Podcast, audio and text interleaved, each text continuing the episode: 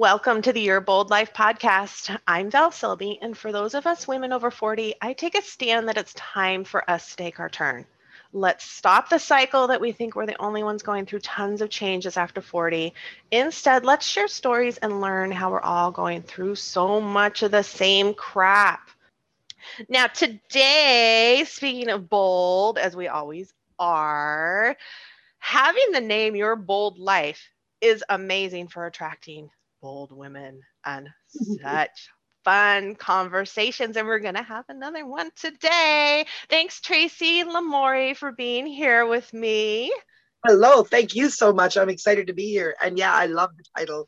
You know, it's exactly. So fun to play with. There's just so many directions I can go. And it's just, I mean, it's just nothing negative. I'm encouraging it, right? Yourself to, like, you know, be in our power, you know, to yeah. not be afraid and to not be shy and not, you know, not be afraid to talk about the things we want to talk about. And exactly. Yes, you get it for sure. You absolutely are getting it. And looking over your bio and the things that you have done, holy crap, you have absolutely stepped into your personality and how you can use it for good. And I love reading. Young that we, we all can, you know, that's the thing. I think all I've been successful in a whole bunch of things, like different kinds of successful. I only recently turned into, in the last decade, to, you know, entrepreneurship and work and business kind of stuff.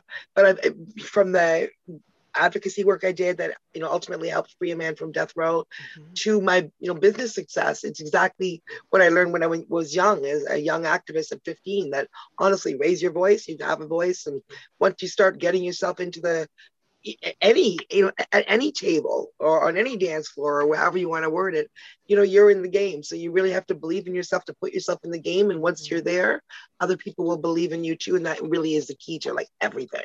Yes. Oh my gosh. That brings up a story that I'm not going to, I'm not going to interrupt with right now. Cause first I would love it. Would you tell my listeners just a little bit more about yourself? I mean, you, you hinted at some of the, some of the really great stuff. Um, so yeah, so I'm fifty-one now. I live in Hamilton, which is about forty-five kilometers from Toronto. I'm a Toronto girl, Canadian. Um, when it's not COVID, I'm, you know, the last few years I've been all over the world, just on different business projects. These days, I'm an international award-winning publicist working across industries and across borders, um, though doing it all virtually, you know, right now in the age of COVID for me. Canada. But uh, yeah, so, and I, I, I didn't go to school for this. Um, it's not a trajectory or business. It, it wasn't really a goal. It wasn't what I planned. When I was a kid, if you'd asked me, I would have said I wanted to be a journalist. And funnily enough, P R and media work that I'm doing now is close to that. But um, I ended up coming to this originally in my twenties. I was just in, along with my husband, Dave Parkinson, in entry-level sales. And we'd had a radio show a few years before that, but primarily we were just, you know, young young people in entry-level sales, entry-level office jobs. And um, as activists, we became involved with the case of Jimmy Dennis, which was uh, at that time an, a man who was saying he was innocent on death row in Pennsylvania. And that was nothing like anything we'd ever done before, that kind of work or advocacy work to do with criminal justice or the death penalty, or that was completely foreign to us. We didn't even have the death penalty in Canada, mm-hmm. but somehow we got drawn into it. Gee, how innocent can this guy be? And he was asking for help. And we ended up getting deeply involved to the point where we started a twenty year campaign that was called the Justice for Jimmy Dennis campaign. Right up until the time we started in, in nineteen ninety-eight, and I went right up to the time in twenty seventeen when he was released from the courts finally, after twenty-five years that he'd been on death row and almost twenty years of our involvement, finally acknowledged his innocence and he was released factually innocent. And now he's uh, an R and B artist in the free world, telling his story and doing all kinds of advocacy for innocent people in prison and all kinds of. So that's an amazing, you know, story, and and how that, you know, I mean, deeply affected my life, other than just being something that I'm proud of and, you know, honored to have been a part of, is that I actually learned how to write a press release doing that back when, you know, when I was twenty-eight in entry-level sales. And it, it took another, literally, that was when I was twenty-eight, it took literally, no lie, thirteen years till I was forty-one years old, till it literally hit me, wait a minute, I could probably monetize, not the work that I've been doing on the death penalty, I wouldn't have. Right? But I could monetize those skills that I built doing yeah. the media work. Because, you know, I mean, we had uh, the, just my I mean, uh, communications that I had done, which I, you know, I had no background in P R or media other than a little local college radio show. And the communications I put out to media ended up getting me and my husband at age twenty-eight, not just about Jimmy's case, but speaking about the death penalty in general, mm. on C N N, on Court T V, on M S N B C, on the Abrams Report, on Catherine Pryor Live. Like it was actually... But meanwhile, we were just in our sales and marketing, you know, entry level jobs. That was just something we did for advocacy work to get the word out about stuff we cared about. Right. I never thought about, you know, turning that into a business.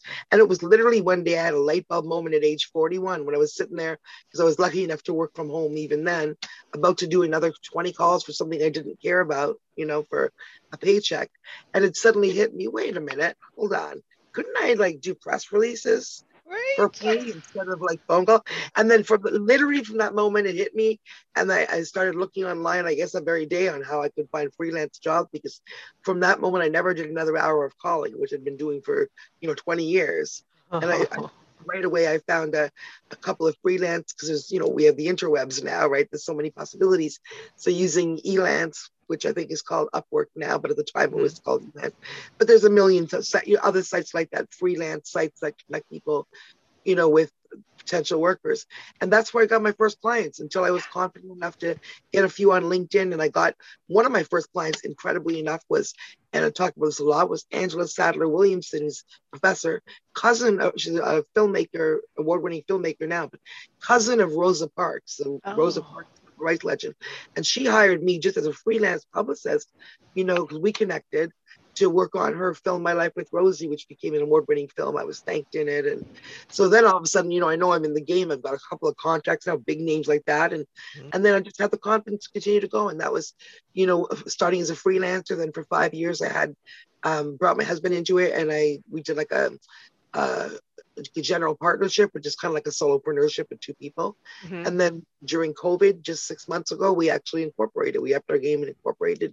Nice. Things have been going really well. So crazily enough, like I literally started, you know, just, it took me age, my big change at age forty-one. I figured, hey, wait a minute, all that stuff I've been doing all my life, all these, I've actually developed, you know, I, I mean, I was already working, obviously, it was in, stuff that didn't do anything for me, I didn't care for it, it was just, you know, middle level, whatever, then you go home and do the stuff you really care about, yeah. And then when it hit me that I could do this for a living, and then from there, I lit, or that, you know, it hit me that, you know, I could get somebody to pay me to do this, and then after that, I, I, one or two or three, and then I was able to really quickly, like just literally jump into full-time pay out of it. And that was nine years ago. And I've literally not, never had a day since when I haven't had twelve hours of work, more work than I can handle. Oh gosh. So listeners, I really want you to pay attention to two things, two things. There's more, but two things. Pay attention to how much Tracy is, and I'm going to use the word because I want the st- stupid negative connotation off of it, of you bragging about what you do and how you found it. Yeah. Because talk about that too. Yeah, like there's a difference. I've been asked to speak before about the difference between, you know, in terms of power women, because I educate power women on, you know, again, that's stepping into your power. Mm-hmm. And there's a big difference between arrogance and confidence. Yeah. And my client, I don't know if she, I don't know if she heard this or made it up herself, but I have an amazing client. I have a million amazing clients. And one of them is, is Anne Marie. And Anne Marie Fisher, we were just talking about this one day, and she said it like in, in a one-liner. And this is what people can keep in their mind, right? Confidence has a smile. Arrogance has a smirk. Ah, yes. And what does that mean? So confidence is like, it doesn't mean I'm better than you, or we're better than each other. Anyone's better than anyone. And me, you know, you don't think you're better than someone when you're confident. You just know you're good, right? You know, you deserve a seat at the table. You're at least as good. You're not saying I'm better than you. Mm-hmm. You're saying I'm at least as good. I deserve a seat there. And mm-hmm. what I have to say has value. And that's yeah. attractive in a person, you know, mm-hmm. and then, and, but arrogance is different. Arrogance is somebody putting themselves above you, as somebody, you know, so because the next breath of what I always say is, and this is part of the media training I do, because people have to see themselves as experts before they can even understand why I'm saying to them, hey, you should be in media getting quoted on this and that.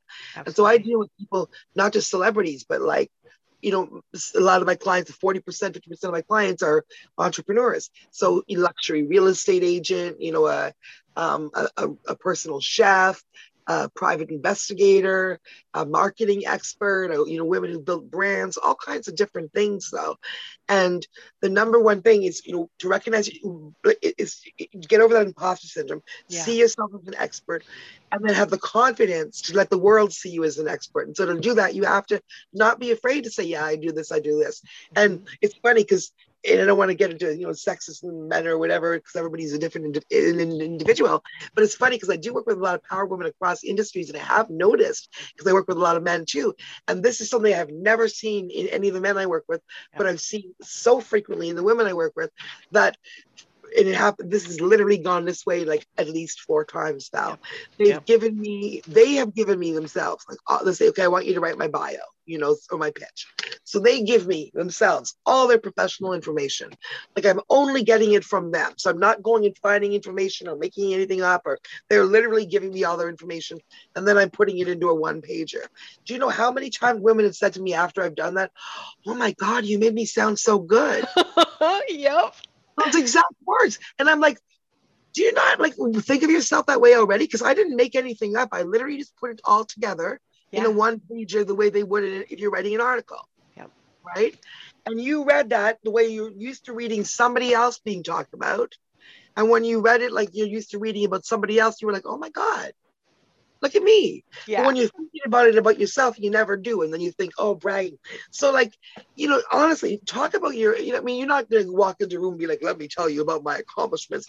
You know, when like, you know, there's a time and a place. But when you're in a professional environment, like, you know, you're being interviewed on a podcast or you're talking about, you know, work things or talking strategy, there's nothing wrong with, you know, don't even think of it as tooting your own horn. Think of it as you're contributing. You're showing the contributions that you can make. Mm-hmm. You it's know? Facts. Yeah, there are um, things that everybody is good at, and we should be shouting about them. Mm-hmm. And by the if same, if you don't token, tell people, then they can't know.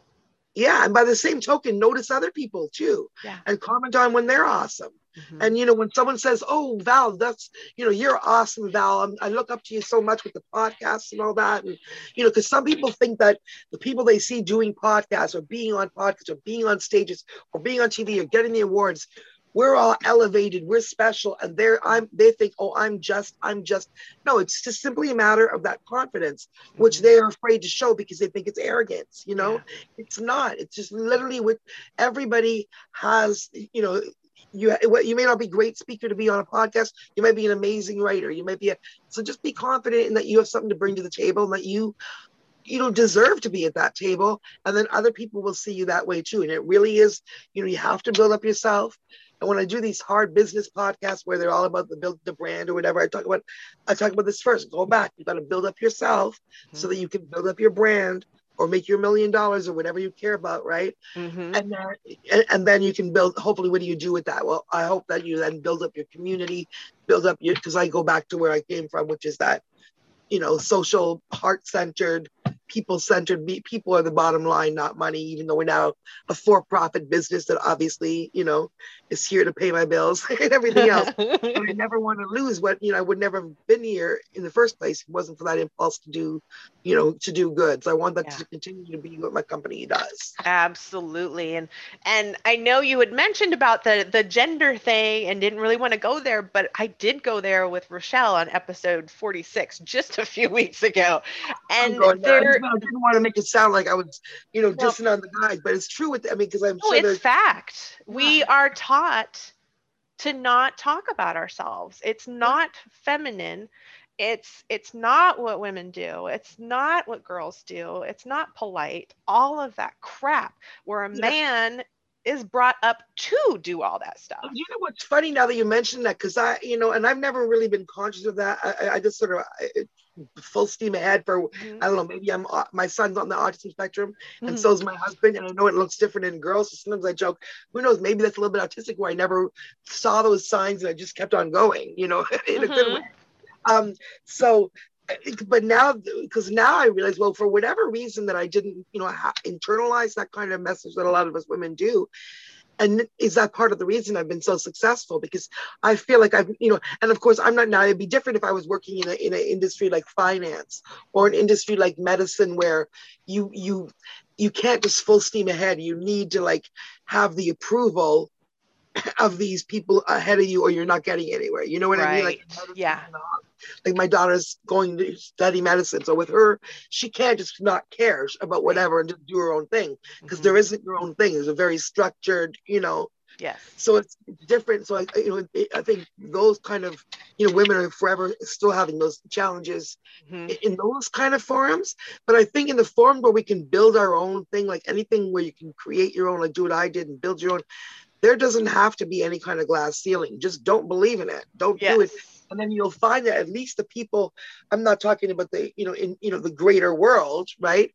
But the people that come into your path will move like the Red Sea mm-hmm. when you come. I don't get no guys in my way. Mm-hmm. I don't have no men stopping me from doing what I'm doing. I don't, yeah. if anything, they're all getting in line. They're like, oh, wow, Tracy, you're so awesome. I want to be on your team. Yeah.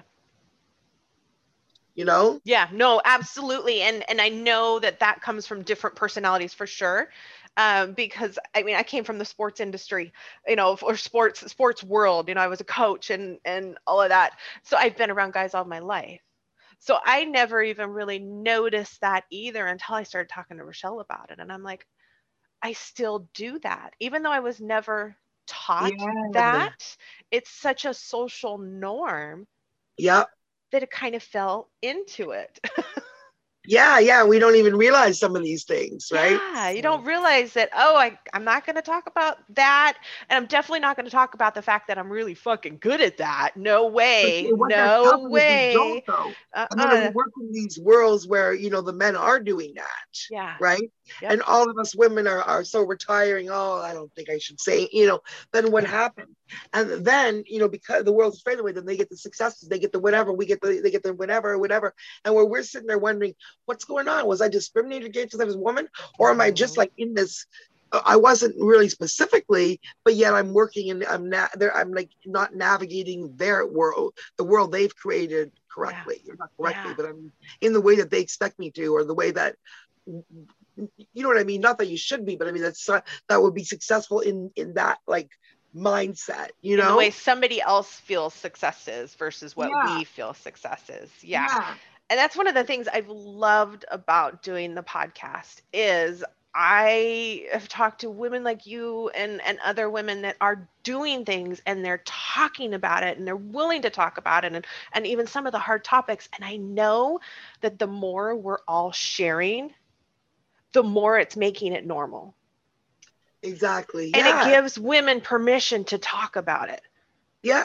Yeah. And I mean, honestly, you have to. That's the difference between the people that you see on T V, the people that you see on the, you know, on the award platform, the people is they weren't share, they weren't scared to share their accomplishments. Yeah. And their, you know, and their thoughts and their yeah. whatever. I mean, you may think, oh, but I'm not accomplished. Sure you are, you know, and, and, you know, I'm more accomplished this year than I was last year and more accomplished, this, you know, than I was the year before. So we all started out when I started this nine years ago, I had history being accomplished in other things like you do, everyone listening. Mm-hmm. Mm-hmm. But maybe not in the, in the thing that you want to jump into. But so what? Yeah. You'll start gathering them. Yeah. Just believe in yourself. Yep. Yep. And and share, because one of the great things, um, listeners, one of the great things is when you share what you are good at, you become an invitation for that person you're talking to to share what makes them great. Absolutely true. Yeah, we encourage each other and, you know, to shine. I think that's mm-hmm. so true. Yeah.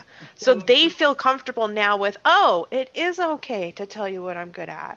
You know, yeah. and it's just snowballs. Yeah, it's just exactly. fun. It's snowballs. And it's funny because, yeah, and I realized, you know, I, I never think, and it's funny. Yeah, and it's funny. I'm glad you brought that up because it's come up a few times. So obviously, you know, in terms of conversation with about power women and all that. So it's a, it's as important as that power as that it's, it's related to the imposter conversation. Yes. You know, that same thing about, you know, in, in that we don't hear men talking about that. I'm, I'm sure men, some men feel that way, mm-hmm. but in terms of socially as a giant thing, we don't hear that being talked about because I don't, it's as common as it is with women in the boardroom. Like, oh my goodness, I don't know who, what woman said this. I don't know anything about her or what her history is or her politics or her, her race or where she comes from or anything. But I read a quote the other day in the New York, in the New Yorker, I think it was, and it was saying that, um, and I'm assuming she's a black woman, but I'm, I, I'm, you know, I may not be right. I may be incorrect completely.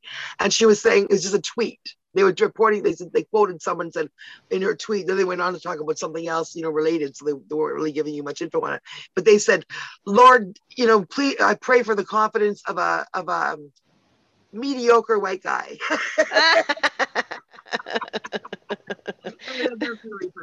I mean, I wouldn't usually bring up all the race, but you know what I mean? It's true. You know, you have to be just your average like guy. Right. Right. Like we right. always joke about, you know, with the beer belly out and the hair all messed up, and he thinks he's a, a catch. Same within business and whatever else. You know, we're just social enough to think, oh, is that bragging? But I don't feel like I'm bragging. I feel like I just talk. And when someone else, and I'm, you know, and it's funny because there'll be some people that probably may say, oh, you know, she's bragging. Mm-hmm. But most people, and I, and I find this, and I don't, this, this, I don't like to say because this sounds like I'm bragging, but I often hear from people that they say, oh no, I, you know, I, I you, that it's inspired, that they watch me on Facebook and all that, and they find it inspiring. Mm-hmm. And I actually really like that because I think yeah. it should be inspiring. If the people who really know me, They they definitely will be honestly inspired by this shit, you know, because I'm telling you, ten years ago, I was not an international award-winning publicist. Right. I was not in this industry. I did not go to school for this. And ten years ago, I was telling people, man, no, you know, just don't, you know, whatever you want to do, just do it. You can do it. And, you know, now people cannot believe the things I've done. They can't believe the international travel. They can't believe some of the people I'm working with. They can't believe the things that are my daily. Yeah. Yeah. Honestly. And you that's know, why I'm I mean, using the word bragging, because I want us to take that stigma away. Yeah, no, absolutely. I, I absolutely it. want to just, just destroy that stigma, because I don't, I don't know any time in at least the last ten years that I've ever heard somebody talk to me and considered it bragging, you know, yeah. quote bragging. Well, that's why I like Anne Marie's thing, the smirk and the smile. Yeah, right? I like that. Does it so perfectly. Like, it's true, bragging, oh well, you know, oh, I did this, you know, you can just see that, you know, oh that and, and, but but confidence is just like, it's almost like fun, like, oh my god, check yeah. this out. You know, yeah yeah and especially when when you start talking about what you can do, and it's usually and and let me show you. You know, because when you've got that confidence and you know you're really good at it and you're proud of it, then you're usually like like right leading into, and I can show you how to, how to do it too. Yeah. Yeah, exactly. You're going to share. I, I mean, I know me, if a friend of mine or, or someone I know comes up and they have that attitude, they're like, yeah, I'm not, I've never had a moment where I've thought, oh, well, that's, why do you think you're so great? You know, and to me, when people have that attitude, that's like, why, why are you, why do you feel like you're not, you know, mm-hmm. I've never once thought, oh, why they think they're so great. And if someone does say yep. that, it, honestly, they're comparing themselves in a negative way. They're the ones feeling like they're not great. Yes. Instead of, you know, they should be working on themselves because they are great. We are, yes. we are, you know, but a lot of times when you feel that resentment, it's because you're not, you know, you're angry at yourself, not at the person. Yes, absolutely. If you're feeling it coming from somebody else, it is about them, not about you, for yeah. sure. Um, there's the the second thing that I noticed as you're talking, um, which I loved. Oh gosh, I hope I didn't just lose it in my brain. Um, no, okay, I got it back. Uh, is is the fact I would love everybody to pay attention to what all of that experience has led to, and the fact that it took her a while to realize that. And I do work with quite a few clients that, I mean, and I know I was in the same boat when I was working with my coaches. You know, you, you get to a point you want to make changes and you're like, holy crap, what do I want to do? I don't do anything, you know? And then once you start making a list of everything that you've done, and especially those of us that volunteer, oh my God, the amount of expertise we have with volunteering is insane. And that's why I want people to think about it too. Like you may, I mean, my story's a little crazy with the death row thing and everything, you know, but, but I mean, whether it's a hobby or a passion, like a volunteer thing, or like people, we, we have this thing in our heads that, you know, we don't like, you know, you're not supposed to like your job. Yeah. Was to hate Mondays, wish for Fridays, and hate your nine to five.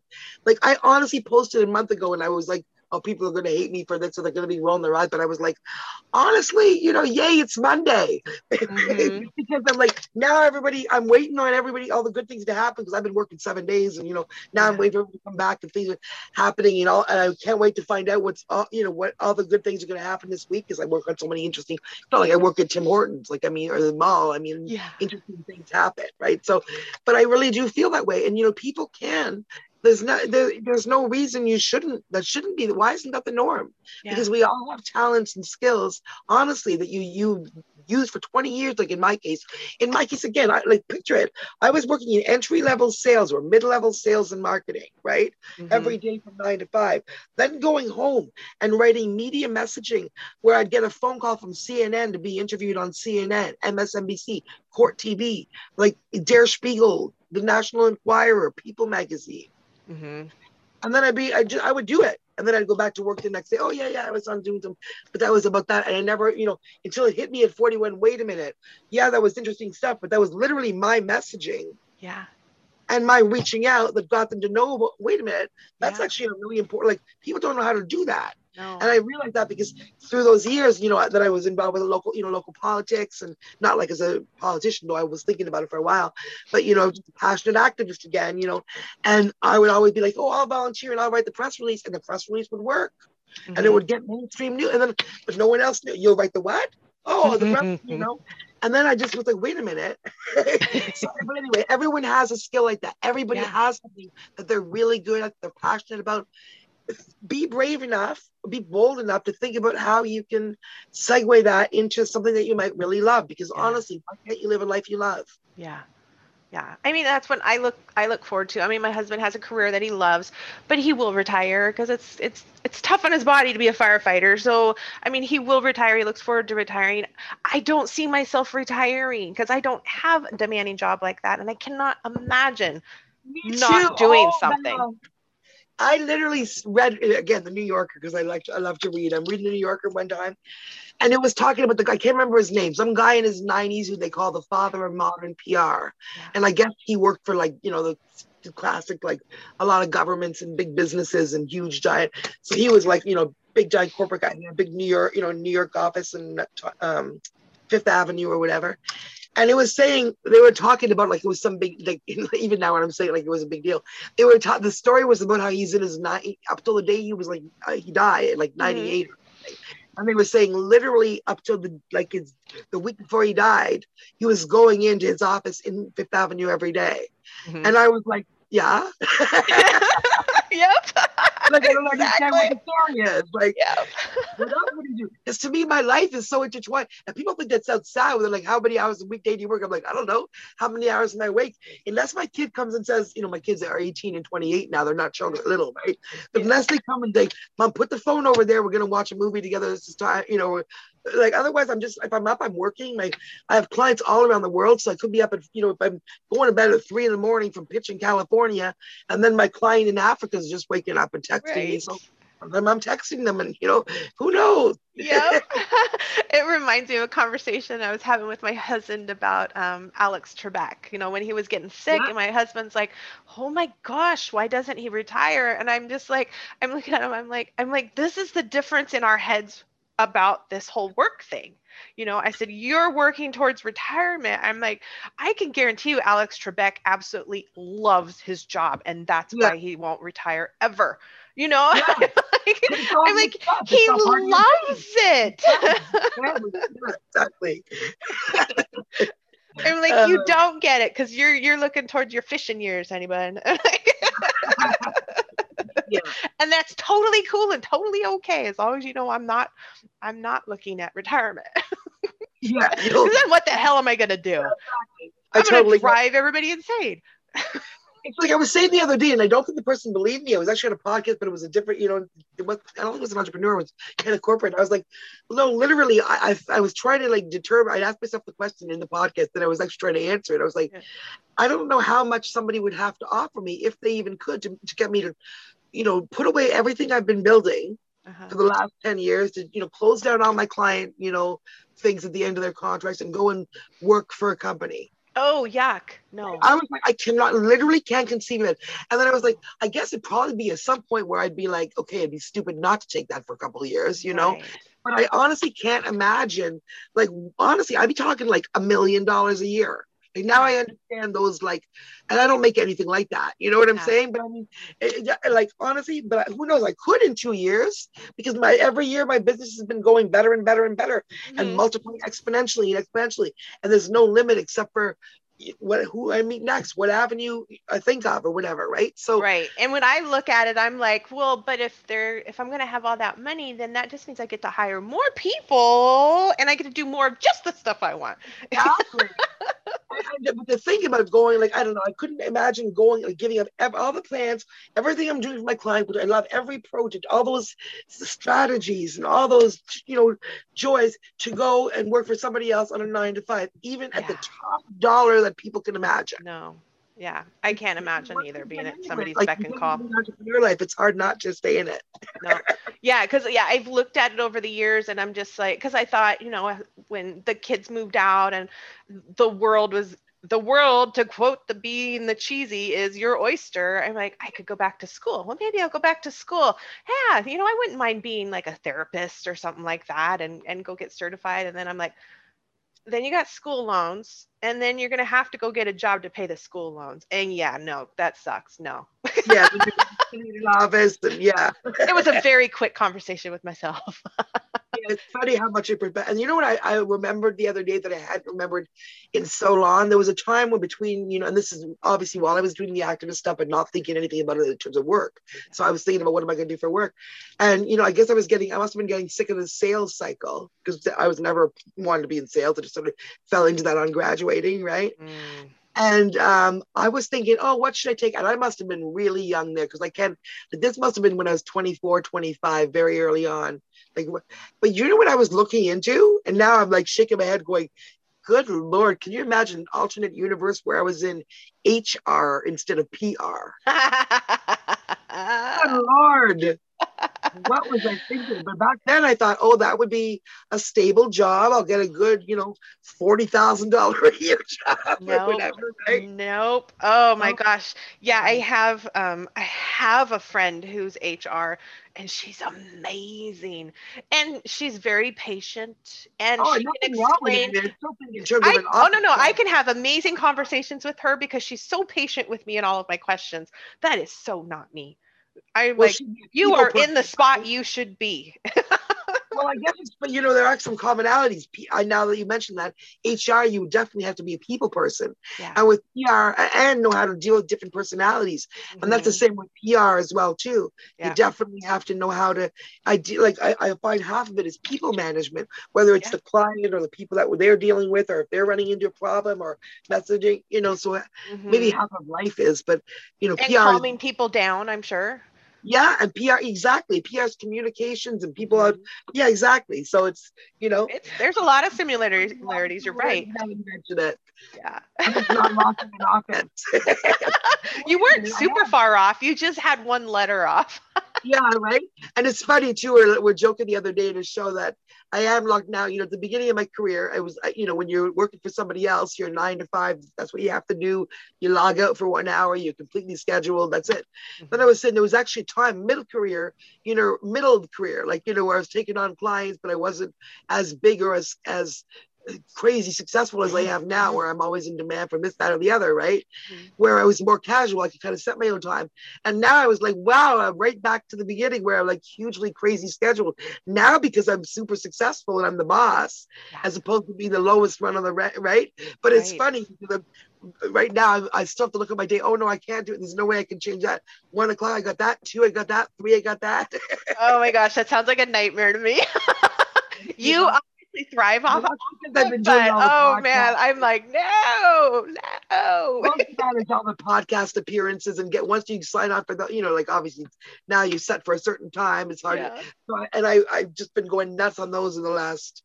I guess around Christmas, I pitched a whole bunch of them because I was sitting around bored at Christmas, and now I'm still doing them. It's yeah, great. Oh yeah, because they're so much fun. That's why. It's fun. It's, you know, I learn stuff, and you know, I, I think that you know when it's especially a business audience, I'm imparting information that you know they can actually utilize, and I've also gotten clients out of it. Even though that was definitely not the original thinking, I was originally thinking of podcasts just as a media alternative, another media, you know, radio, T V, newspapers, podcasts, mm-hmm. and um, I still do. But I've noticed hugely, and I don't do any advertising, but I've noticed they've been really effective in marketing because all of a sudden people have like said, "Hey, I heard you on that, and I really like what you said," and you know, nice. And podcasts have hired me too. But also I find it's super effective right now for networking, which of course as a publicist I have to do, not just to generate business, but mm-hmm. more importantly to meet people that might be, be able to help my client, other clients and stuff. Or, you know, I have a client that could help you in something, not you specifically, yep. but you know what I mean? Like the more people I know, the more, e- the easier my job gets. Yeah, absolutely. And I don't think that, Um, now, and I can only speak for women because I work with women and, and I'm around women in the in the business environment as well. And I think that's something that so many of us women forget is a huge asset is, is like I run online events. I, my network is huge. The fact yeah. that I bring my network for an event and promotion and all of that kind of stuff, that qualifies exactly. in part of my expertise now as well, because the contacts are so huge. Yeah, yeah, exactly. You know, but I mean, for me, of course, it's just like, well, of course I know all these people. I talk a lot. Right? And too, yeah, people remember even before I became a publicist, people were like, how do you know so many people? And I was like, well, you know, that like the media, there was the activist people, right, from that knew me from my advocacy work, mm-hmm. and then there was this, people who know you from school, and then the work people, yeah. and then the media, and gosh, now it's like, yeah, I don't even know anymore. Yeah, well, and when you have real conversations with those people at the school or in those odd places where you're not technically networking for business reasons, yeah. you have those honest conversations, you have no idea what contact you could be making. Absolutely. And I find that's the case, you know, in just regular conversations, be open to people. Like, I'm never, I'm not a, the kind of network, I'm not really, I'm not really a networker in terms of people that are like, oh, let's go. And I should be, I guess, publicist. Oh, let's go over there because we can meet people. Let's go. Yeah. You know, if it's for my client, like if I, if mm-hmm. I, a client needs to meet people, sure, we'll go and I'll make sure they shake hands and everything. But, mm-hmm. but you're right. I found that most of the cases of, of, you know, most of my incredible contacts have come really naturally. Like just, you know, I maybe didn't even know who they were. They didn't necessarily even know who I were. We were just Just, you know, at the table together or on LinkedIn or, you know what I mean? Like mm-hmm. connecting with over a, a, on a thread, somebody else's thread, then you start clicking over and talking. And yeah, so you never know who you're necessarily talking to. And, um, and I find that it, it shouldn't matter. Exactly. Mm-hmm. You know, you shouldn't be out there looking to network in terms of who can I meet that can do something for me? Yeah. You know, I mean, you just meet people because it's fun. Maybe you can do something for them. Yeah. And, and I think that that goes with that smile and smirk that you were talking about. That's that's oh, like the go. networking yeah. version of smile and smirk. Yeah, yeah, exactly. It's like, are you out there I mean, being true and honest, or are you out there all about what's in it for me? And people can tell that, like, who it's like totally. that slimy sales guy, right? Yeah. But nobody really, nobody connects with that. Mm-mm. Right? No, no, and you're not going to promote them. You're you're going to remember not to promote them, actually. Yeah, exactly. You're exactly. going to be like, yeah, no. Yeah. They did not seem real. And I speak with that too. It's funny, like it might sound counterintuitive for a publicist because people think P R is spin, but I always say it's no, it's to me, the work I do is about elevating and celebrating people doing good things. No one, I don't take on people that are problematic and they've done bad things and now they need to be, you know, fixed. I don't do that, right? Yeah. I, I want to really believe in everything and everybody that I'm taking on. And yeah, and so it's, we yeah we have to of course you, know, you want to do that because that's the activist in you you want to right? celebrate the truth. I can never get, maybe that's what it is, I never thought about it that way, but there you go. I can never get past that, like I yeah like so what I so I end up speaking, which is funny as a publicist because again P R people think P R is the most spin, but I also when I speak about I speak about leadership, I speak about you know entrepreneurship and also about authenticity in business mm-hmm. and in, in life, and about how, and often about how, like, yeah, don't, you know, that your vibe attracts your tribe, like the way, the way they say in personal life. Mm-hmm. It's true in business too. I'm sure there's been people who said, oh, I, I looked up that girl and I didn't like her with the red hair and the, you know, mouthy with the death penalty stuff. I'll stay away. But you know mm-hmm. what? I never heard from those people. And that's fine. Yeah. People that I do hear from are the people that resonate with me for whatever reason. Yeah. And those are the ones that should be my clients. And those are the ones that I can ethically be their publicist, because if they don't, if I, they don't have to understand me, but I need to understand them. Right? I need, if I, like I won't take on a contract. When people say, what should I look for in a publicist? I say, the passion, number one, because skill, obviously, and what they can do. And, you know, that's, that goes without saying, but like, in terms of who should I pick between this publicist or that publicist? Well, how do they feel about your project? And how do you yeah. feel they get? Because honestly, if I feel like, and I haven't heard this from other publicists, I don't know, I'm, I don't know a lot of other publicists, because uh, I created this myself, right? Yeah. But is is I don't feel like it would be ethical for me to take on a project that I don't, not just don't, I mean, not just really believe in, but really don't get. Like if I'm like, oh, if someone's telling me what the project, and I'm like, oh, okay, mm-hmm. huh, then I feel like the, it, that I'm, it's not for me, you know. Yeah. If I, I I should be like, oh man, and I usually am, you know, like so the ones that come to me, I guess, is some. I'm always like, no, like one yesterday, I was like, wait, wait, wait, no. By the end of the conversation, this is like a prospect call. He found me on LinkedIn. He wanted to talk to me with it. By the end of it, I'm like, no, no, no. Dude, you gotta hire me for this. I'm literally I'm laughing, going, I'm just saying, because either way, I'm going to be like, this is a, a amazing, it was an entertainment concert. I was like, either way, I'm going to be bringing my clients to use that, because that is, I, I see it. That is like groundbreaking. Yeah. You know? So you're taking on the clients that you feel a legit vested interest in. Like, yeah, like you can take it on as, and put the, put the work in, tons of work in, as if it's your own, right? And I get it, and I feel it, and I, you know, I'm excited. Exactly, you're excited. Mm-hmm. You can't do that if you're not excited. If you don't really get it, you can't. Yeah. I mean, you can do a good job, and I can write about sport. I mean, I can write about anything. But there's a reason I don't take on. I haven't ever had a, uh, an athlete client, other than one or two that was speaking about cannabis, and their story was about C B D. Mm-hmm. You know, not about or about cannabis, not about. Athlete, because I don't know anything about the sports world, so I could write words about anything. Yeah, but I wouldn't be saying the right ones probably. I'd be missing things. I would, because I'm not passionate about it. I don't get it. Yeah, yeah, yeah. You attract what you need. Absolutely, mm-hmm. That's perfect. And that leads me to I. I did have some questions that I set up set up just okay. a little bit ahead of time, which I don't normally do, as I said. Um, but just because you were talking about the earned media um, versus yeah. advertising, so I would love to. Have you pick your brain just a little bit, but how much do you think your passion for the different topics you were campaigning for before you be, became a publicist, a publicist yeah. um, pushed you into learning about using earned media versus advertising? Um, and I think I know the answer already. And I think part of it's probably because you didn't go to school for this shit. Yeah, and like advertising, like I mean, now I say, hey, if you want to do an ad campaign, certainly I can help you with the words. Yeah. Like I'm a words girl, I can help you with the words. I can, and, and I also know the demographics that you're trying to reach, so I can help you with that. But that's not what P R is. P R is the op- is the opposite of that. So earned media. So what is that? It's advertorial or editorial instead of advertorial. So advertorial is what most entrepreneurs and most of us think about. We know how to talk about why our widget is better than the other widget, or why, why we're, you know, why our service that we're offering is, you know, competitive in the market or whatever. Mm-hmm. But when you're talking about earned media, you're talking about developing yourself, that thought leadership as an expert in your field. So getting quoted in media where you, you should not pay for it. Mm-hmm. Like the like I get my clients, and some of them, I've got them in, in the last couple of years, Reader's Digest, The New Yorker, New, uh, New York Times, um, Oprah Magazine. So unless you're buying advertising in there, you can't, you cannot pay to get a reporter to quote you as the right. expert hairstylist. You cannot right. pay to be included in that article. If anybody ever found a reporter did that, they would be not only blackballed for that publication, it would be major industry news. You know, yeah. the source is different from advertising. It's not the same thing. Uh-huh. Right. So, and how do you get in that? Because that's where you get that third party credibility. That's where you get, you know, as quoted in.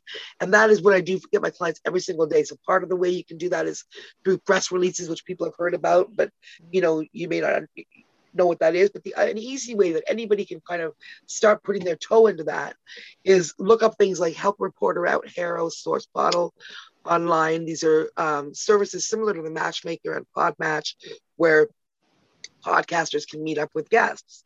There's, there's these services where reporters for high-profile papers, T V, even under deadline. For actually, I'm looking at one right now. Lost it. Like literally, click on the first one here. Yeah. Some magazine called Workcast, whatever that Workcast is, looking for leadership quotes by women. Uh-huh. The deadline of April twenty-ninth. Self-improvement magazine, whatever that is. Some of them are big, some of them are small. What is the worst advice about making money you've heard or read? So if you have an answer to that, you can go in and talk about it. Are your, you know, business? Some of them are, most of them are business related, like small to medium business owner case study for lead generation strategies, mm-hmm. fashion industry quotes. So like literally, that's just just the third one today that I'm looking through. So if you were to look through these sources every single day for a week, you're going to find things that you could qualify for, and then you have to learn the difference between, you know, the pitch, right? How to pitch it successfully, where you're not like, hey, like for example, you, I had a client the other day and I sent them a, it was a perfect example. They, it was a, a potential to be quoted in media in some kind of Architectural Digest or something like that regarding um, house renovations. And so I said to the media, to my client, who's an ex, who's building a kind of an Airbnb kind of company for house renovations, um, you know, like a gig economy kind of thing, where they can, they're like a tech company connecting the, the worker with the person that needs them. Mm-hmm. And so it, it, I was telling him, hey, so he's also a builder. So I was expecting him to give me his answer as a builder to that, say, oh, you know, one of the renovations that's popular these days in COVID is this, this, and this. And then the idea was I would send that to him saying, The, more about him, that this is what he said and this is who he is, mm-hmm. name of the company, and th- then they would name him and the company and his quote as part of the story, right? Yeah. But instead I'd explain to him again the difference between editorial versus advertorial, which you have to do with almost all of your clients at one point or the other. I'm just using this as the most recent example, because his answer was Um, well, something like, well, you know, there's lots of renovations these days, but they cost a lot of time and money. Home D and B can help you with that. Oh, right. Yeah, did a little so ad. Not looking, this is not an opportunity for you to talk about your company. Yeah. This is an opportunity to, for you to talk about your expertise. Yeah. And then they'll mention you and your company as, as the reason you have that expertise. And, and that's valuable, because there you go. That's one, as mentioned in Reader's Digest, yes. You're quoted as.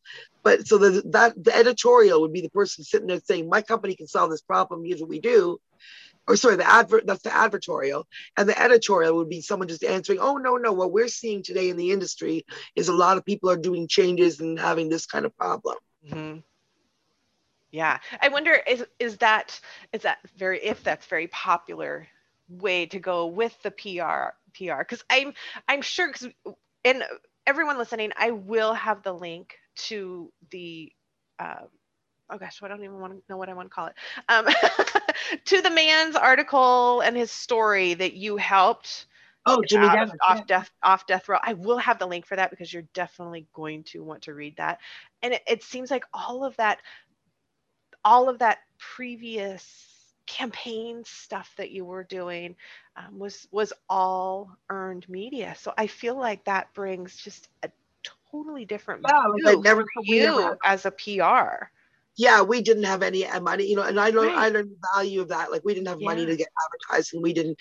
And now, and even so now, P R, public relations, is the earned media aspect. Yeah. It's the cousin of marketing. It's the cousin of this crossover. Like, if you have a marketing department, you know, you'd probably put your publicist to work with your marketing department, you know, so we'd be suggesting things to each other and our work would complement each other. Mm-hmm. But my, but my, the publicist's job is to get media, to get you quoted in the media, to get you, you know, up for awards, to get you all mm-hmm. that stuff, not to be nothing that you're paying for. Yeah. And the marketing department and the ad, and the sales department and the advertising department and everything, they're the ones who are going to go and buy the traditional advertising. Gotcha. But the thing to be thinking of too is like eighty to ninety percent of entrepreneurs do not even think about the earned media portion. No. You know, the part that really builds their credibility. Mm-hmm. I had a client, a, a female client, the one that I was telling you was having some issues, not issues, but I mean just learning as she was going to get funding for her company. Just, she's like us. She said, well, I never really felt like held back because I was a woman in any kind of thing ever before, until she said I went starting to deal with big finance. Mm. And then I would notice, she said it was like the fifties. You would, they would talk to my partner, who's my junior, the company. Oh. All the time when it came to big money. Like, really? And she was like, yeah, I was actually, and she's like, I'm actually been embarrassed to talk about it because I didn't think that was still a thing. Like, I'm, I'm actually embarrassed about that, you know? Right. And it's actually still a thing, apparently. Oh, man. I could not even imagine that would not fly. And she told me investors were taking her more seriously as a direct result of the work that we'd done with me getting her media. And like, I think we had in six weeks of work together about four articles and two um, interviews of her at the time. And she said, literally, it's made investors take us more seriously, when she was in the middle of her pre-seed funding and they ended up getting half a million dollars. Yeah, right on. Nice. Oh, I'm mm-hmm. yeah, and I'm sure I'm sure you're you're. stuff that you were writing and showing her all that information on, you know, on paper, like you had said, you know, the press releases and all that, that helps boost her confidence when she walks in that damn door too. Well, there you think too. Now you see these articles talking. Now she's got all these articles talking about her as a power woman, and yeah. look at what they're doing and all. And we noticed it, it, we got one. It was printed up in Japan the other day. It's a travel story of uh that. And the story we're talking about right here is a high B and B, which is interesting. It's a it's disrupting the. It's basically Airbnb for the cannabis space. Mm-hmm. So for any space where there's legal cannabis, which is coast to coast in Canada mm-hmm. and in a lot of states too. So it's basically bringing um, the billion dollar cannabis tourism market, putting mm-hmm. Canada on the map with it. Yeah. And basically, so, and it's a tech company, like all these things where, you know, they're like Airbnb is and Uber is, they're actually all tech companies. Mm-hmm. And um, yeah, so Now, now she we so she came into it with something that's somewhat stigmatized too, and ever yes. ever, and yet we were bringing it to the big financial markets, to the and travel markets, and pitching her so well that you know, and also what she's doing and framing it so well. She just won the short-term rentals uh, award for innovation and disruption in the U K, which is not cannabis friendly, right. and so she we're really excited about that because talk about the reframing of it, making. Yeah. So yeah, so these are the kind of things that are fun. Yeah. you know, all, yeah. Oh, that's so awesome. Yeah. So you're you're not only just like writing stuff and getting them, you know, their publicity and then the media and all of that, but you are really helping them boost their confidence to just keep doing what they're doing, which is another reason why you have to believe in what they're doing. Yeah, one of my clients told me I'm like a life coach and a publicist. I laugh and maybe that'll be my fault, but she said it's true. Yeah. I just seen on Facebook that, you know, she was like feeling kind of down and I inboxed, what's going on or whatever. And then in two minutes, I wasn't even trying to be rah-rah. I was just like, what? She's like, oh, I'm feeling overwhelmed. And I was just like, wow, you know, come on, power lady, whatever. And like just right. completely genuine, right? Yeah, yeah. Like, like, you're like a life coach. Like, oh, perfect. Awesome. It's a twofer. So we hit what you did that was a major change in your forties. You did that career change, which yeah, is so common with many women in in the in the midlife area. But I do have to ask you, what is one of your dammits? And for everybody listening, if you're new to the to the podcast, dammits are those things that make you you. So there's something about your personality that when you try to stifle it, squash it, push it aside, pretend it's not who you are, um, you know, you, it makes you miserable, depressed, even. I mean, it just makes you just miserable. Um, so do you happen to know what one of your dammits are? One of those personality traits that you embrace? Uh, that if I didn't do, it makes me miserable. A personality trait. So for example, let me give you my example. My example is I am loud. And damn it, I like this about myself. And the reason that it's good is because when I was in my coaching career, there was not a damn kid out there that couldn't hear me. There was okay, never a child that told me. Well, okay. So mine is, uh, I, so yeah, I, I'm loud too. I'm, um, Maybe that. Maybe I'll start with what we talked about. Like, you know, I'm a little bit bra. I'm bold. Yeah. People don't love. Some people love it, and some people don't. And yeah. you know, um, and this is true actually. So, uh, you know, maybe brash. Maybe you know, a little too self-confident. All those things. Um, we had a conversation. The earlier podcast I did today was with a gentleman. He was saying, "You remind me a lot of my wife, and she's you know very Italian, and very outspoken, and very you know." And he goes, "And my wife says," he just said it to me. He goes, "My wife says that a lot of people really like that. Most people really like that, but some people really don't like her because of that." Yep, absolutely. So, and you know what? I don't care. Nope. Yep, maybe that is, not. that has got to be one of your dammits is the fact, no, the fact no, that you're no. outspoken. You're outspoken. And that is a positive thing because look what it's created in your life. Yeah. Yeah. If you were not outspoken, well, if you were not outspoken, for one thing, there was probably be a man that did not live right now. Yeah, I'm really glad that we, yeah. I'm yeah, we... so, I mean, the fact that you have that part of your personality is definitely something to be celebrating. And you have used it for good for decades, which is amazing. Even if it's annoying, right? So it's only annoying the people that need to go away. I like it. Yeah. That's what I'm learning. It's uh, anything about my personality. And if it's really, really bothering them, then they do not need to be in my circle, my community. Yeah. Yeah. See, yeah, I do not have time for that shit anymore. Well, you vibe attracts your tribe, like they said, right? That's yeah. true. Yeah, it's really true. It go, goes both ways. Exactly. Yeah. When you get rid of them, then that is plenty of room for more people that are attracted to it to move in. Yeah. Exactly. I appreciate you coming on and having a conversation with me today, Tracy. Oh, thank you so much. It's been a lot of fun. Is there anything that you would love to leave my listeners with? I always like to send people to, you know what, I would not be here living this amazing life and doing this amazing job and having all the experiences I had, you know, if it wasn't for that work that I did. And I'm talking about Jimmy Dennis for twenty-five years. Before we were talking about him, we were desperately trying to save his life. And now I get to talk about him because he's using the voice they stole for twenty-five years to make some truly incredible music. And that ain't no P R spin. The industry's noticing it too. And I think you're going to see some, you know, you're going to hear more from him for real, and some stuff's going on that we can't talk about right now, but I would love people to get in on it early. Yeah. And to go and listen to Jimmy Dennis, Jimmy Dennis music. You can find it on all streaming platforms, and please support that. Awesome. So like I said, everyone, I'm going to, I will put the link to the story of, of Tracy and her husband and, and I'm sorry, it's Jimmy. Jimmy Dennis, yeah. Jimmy, okay. And and I will put that story in there so that you can go and check it out. And I will obviously, I will definitely put the link to his music as well. Because, yeah, let's support and let's listen. And I love music. So, you know, you I'm, love it. I'm, I'm always game to go and, and find new people to listen to.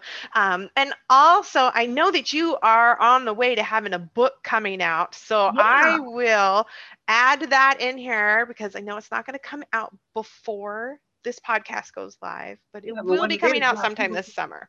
Look for it for sure. It's going to be called Get Repped, Build Your Brand with Effective Public and Media Relations.